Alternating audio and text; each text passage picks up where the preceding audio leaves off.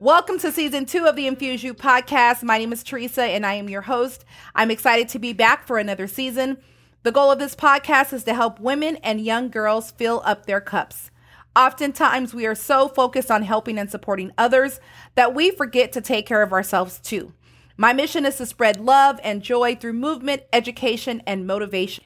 Today, I will be taking you on my uterine fibroid journey. This will be part one of a four part series. Before we discuss my personal journey, I would like to share some facts that I discovered while researching uterine fibroids. First, the definition of a uterine fibroid is a common growth of the uterus. Some fibroids can be very tiny and some can be very large. Uterine fibroids are not cancer and they rarely turn into cancer, according to Mayo Clinic.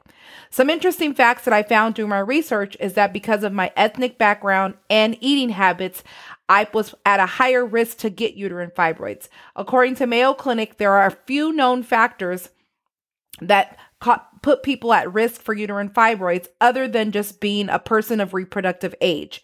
These include race. Number one, all people of reproductive age who were born female can develop fibroids but Black people are more likely to have fibroids than other people of other races. Black people have fibroids at younger ages than do white people, and they also are likely to have more more or larger fibroids along with worse symptoms than white people. I found that very interesting. I know that in our indigenous community, we are at higher risk for several other diseases, but I was not aware that fibroids was one of them. Number two, family history. If your mother or sister had fibroids, then you are also at greater risk for getting them. And then the other factors are starting your period before the age of 10, if you're obese, having low vitamin D, having a diet higher in red meat and lower in green vegetables, fruit, and dairy, drinking alcohol, including beer, all makes you at a higher risk for getting fibroids. So I share these risk factors so that if you fall into any of these categories, you can proactively discuss them with your physician. Had I known that I was at greater risk, I would have done more to have a more healthier lifestyle and make changes early on in my life. So not only am I black, but I'm also in the category of other factors, having a diet higher in red meat, lower in green vegetables. I mean, I love vegetables, but I don't eat them as much as I should, and then drinking alcohol. So many of the illnesses that we are diagnosed with can be prevented or can have a minimal impact on our lives if we took better care of ourselves. So I just wanted to share those risk factors in case you are at risk or you know someone that's at risk that they can proactively seek out and talk to their physician about this. So, how did I find out that I had uterine fibroids? So, this started six months ago. I went to my gynecologist for my annual well woman exam, and my regular gynecologist wasn't available, so I saw one of his partners who was a female physician.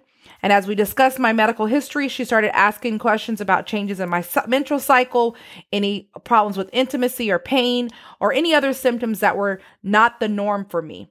As I thought about her questions, I had to be honest with myself and her and tell her about my long and heavy cycles, always feeling drained, not really having energy to teach unless I was taking pre workout supplements. Now, I think back on this visit and I wonder if it was the my regular male doctor that I saw had I disclosed this information to him. So I'm kind of glad that he wasn't available. Um, I felt more open talking to a woman doctor about these things, even though I've been seeing this doctor for all of my pregnancies. It was just something, the way that she asked me just sparked the conversation, and I was more open to share this with her. Um, so just wanted to share that little bit of insight. Um, so I told her what was going on. And back then, even going to my day to day job, which is being a senior administrative assistant, I began to feel like I was working out all day, just going to work and sitting on a computer and walking around the site and I just couldn't figure out why. I thought it was because I wasn't eating as healthy as I should and I needed to work out more. The doctor was concerned, so the first thing that she did was have me to get blood work done and my report came back showing that I had high levels of prolactin. Um, prolactin levels often are associated with a type of tumor in our pituitary gland known as known as prolactinoma. I keep screwing that word up every time I say it. Um, so off she sent me to an endocrinologist who basically told me that yes, my levels were high, but not high enough for me to have a tumor, and that the changes in my hormones were what were causing the high levels of prolactin. Have you ever thought about starting your own podcast? Do you like to talk to people? Do you have something to share with the world? Well, if that is you, just like I was, I was so confused, didn't know where to start, what tools to use, what tools I needed. But I'm so excited to be partnering with Buzzsprouts. They help me kickstart my podcast. They have all of the resources that you need, both in written form and also YouTube tutorials. And if you sign up for their paid plan, you will receive a $20 credit if you use the link in my profile bio. And you will also be helping to support the Infuse You podcast. So off I went back to my gynecologist. After an ultrasound, my gynecologist shared with me that I had three uterine fibroids, and my options were to one, do nothing because they were not too big. Number two, go on birth control to help alleviate the long and painful periods. Or three, seek out other treatment options from a physician who specialized in uterine fibroids. But first, she wanted to complete a biopsy of my cervix, excuse me, a biopsy of my uterus to see if I had cancer. So she instructed me to take two 200 milligram ibuprofen before my visit because it might be painful. I followed those instructions, and after various attempts, the physician was unsuccessful. Given my prior history of three C sections, my cervix had never been dilated, so it was very challenging for her to go in and obtain the tissue sample. So, what happened next? I went to that special doctor that specializes in uterine fibroids. The next doctor I went to was definitely much more experienced.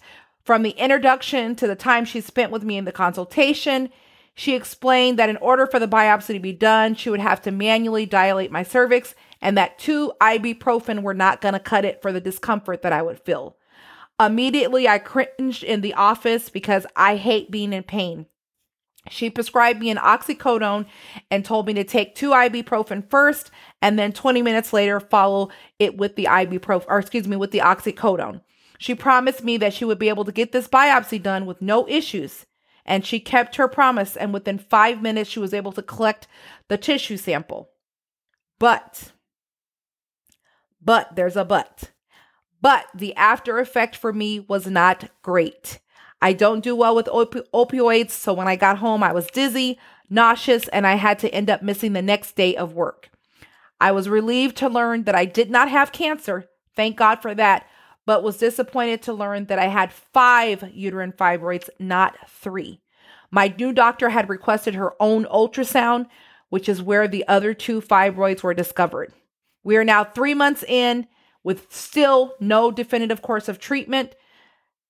The doctor went out on vacation, so I was stuck waiting almost three more weeks to have another follow up appointment. At this point, I was beyond frustrated and I just wanted what seemed like a nightmare to be over. My cycles were now heavier, longer than ever. The pain was excruciating all over my body from leg cramps to back pain, abdominal pain, headaches, and fatigue. I mean, when I tell you I was tired every single day, I was tired every single day. The doctor did prescribe me some medication prior to going on vacation that was supposed to help regulate me, but at this point, it was not doing anything. So I'm sharing this journey with everyone that's listening because I want you to take action sooner rather than later. I go for my annual checkups with my gynecologist and with my primary doctor. But other than that, I don't like going to the doctor. But if something is bothering you, something is hurting, something seems off, even if it's nothing, even if it turns out to be nothing, please, please, please go to your doctor sooner than later. So that is part one. On next week, we are going to pick up where I left off today. And I'm going to take you through the next three months of this six month fibroid journey.